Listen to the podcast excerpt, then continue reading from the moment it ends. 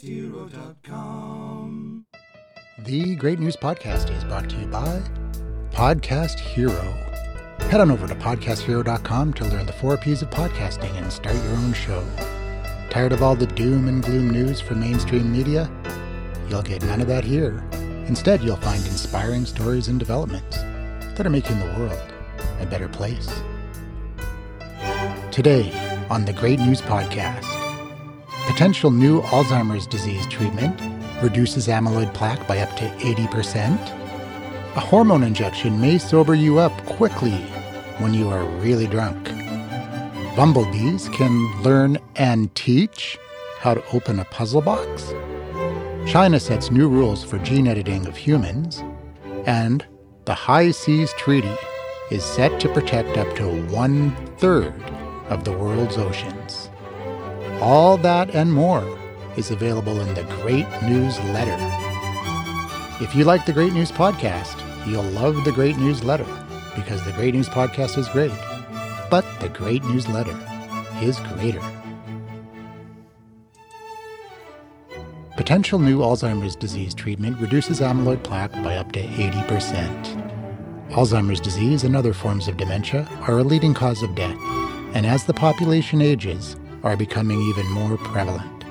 So far, there's no cure for Alzheimer's disease, and the best the medical system can do is to hopefully slow down the progression of the disease. But recently, there's been a number of interesting studies suggesting that there may be a happy ending for dementia patients in the not-too-distant future. Some of these studies, like the one we're focusing on in this podcast, tackles the disease from a completely different angle by treating Alzheimer's in the body instead of the brain. A study from UT Health Houston suggests that a novel disease-modifying therapy for Alzheimer's disease may involve whole blood exchange, which effectively reduces the formation of amyloid plaques in the brains of mice.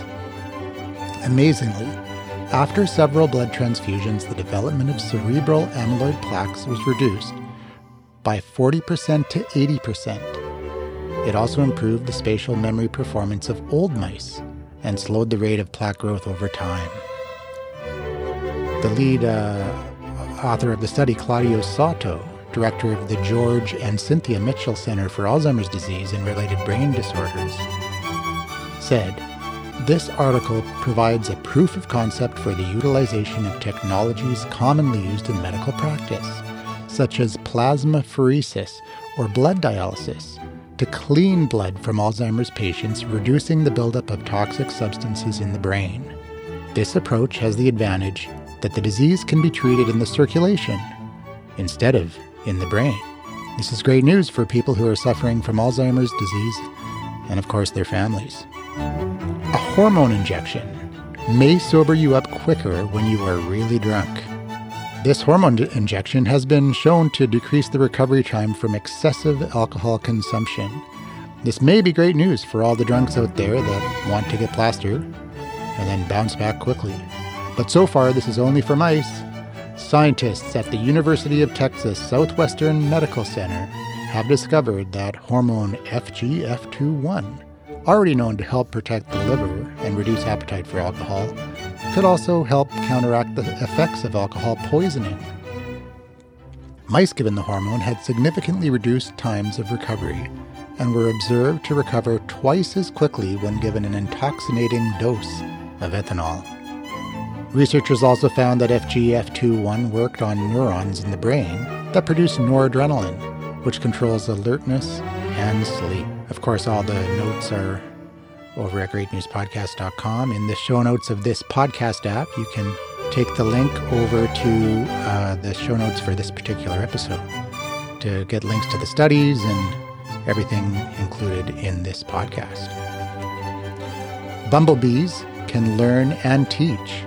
Emphasis on and teach how to open a puzzle box, which means bumblebees are capable of cultural transmission, as shown in a recent study published in PLOS Biology.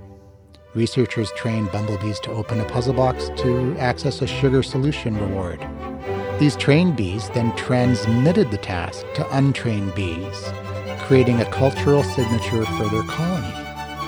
Studies showed that bumblebees can maintain a cultural tradition even when presented with an alternative action. The ability to learn new behaviors proves that culture exists in species beyond primates and birds. The study's lead author, Alice Bridges, suggests that other social insects, such as honeybees and leafcutter ants, likely have the same capacity for culture. So maybe I shouldn't be swatting bees anymore, because I might be destroying a culture.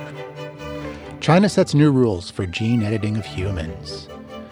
It's been 5 years since biophysicist He Jiankui generated worldwide outrage by announcing that he had helped create genetically edited babies. The regulations require ethics reviews of research involving human materials, including tissue, fertilized eggs, and embryos, and revise previous regulations adopted in 2016 in response to concerns arising from the unauthorized creation of genetically edited babies in 2018.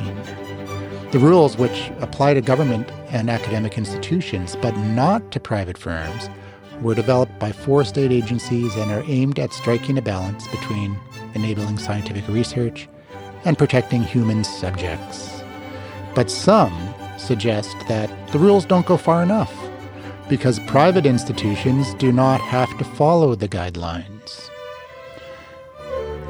My friends, we live in a strange new world. I just finished watching the documentary on Netflix, Unnatural Selection, and I was kind of blown away by how far things have come. I follow this stuff a little bit, but I didn't realize that there were people who weren't scientists that have no education in biochemistry or genetic engineering can order CRISPR kits online and start tinkering with their dogs, making glow-in-the-dark animals and changing genes here and there. It's crazy. Anyways, and finally, the High-Seas Treaty is set to protect up to 1/3 of the world's oceans. After 10 years of negotiations, nations have reached a historic agreement to protect 30% of the world's oceans through marine protected areas established by the High-Seas Treaty. The agreement aims to safeguard and recuperate marine nature in the high seas, where only 1.2% of the waters are currently protected. What are the high seas? They are international waters where any country has the right to fish, ship, or do research, as there is no ownership or governance to comply to.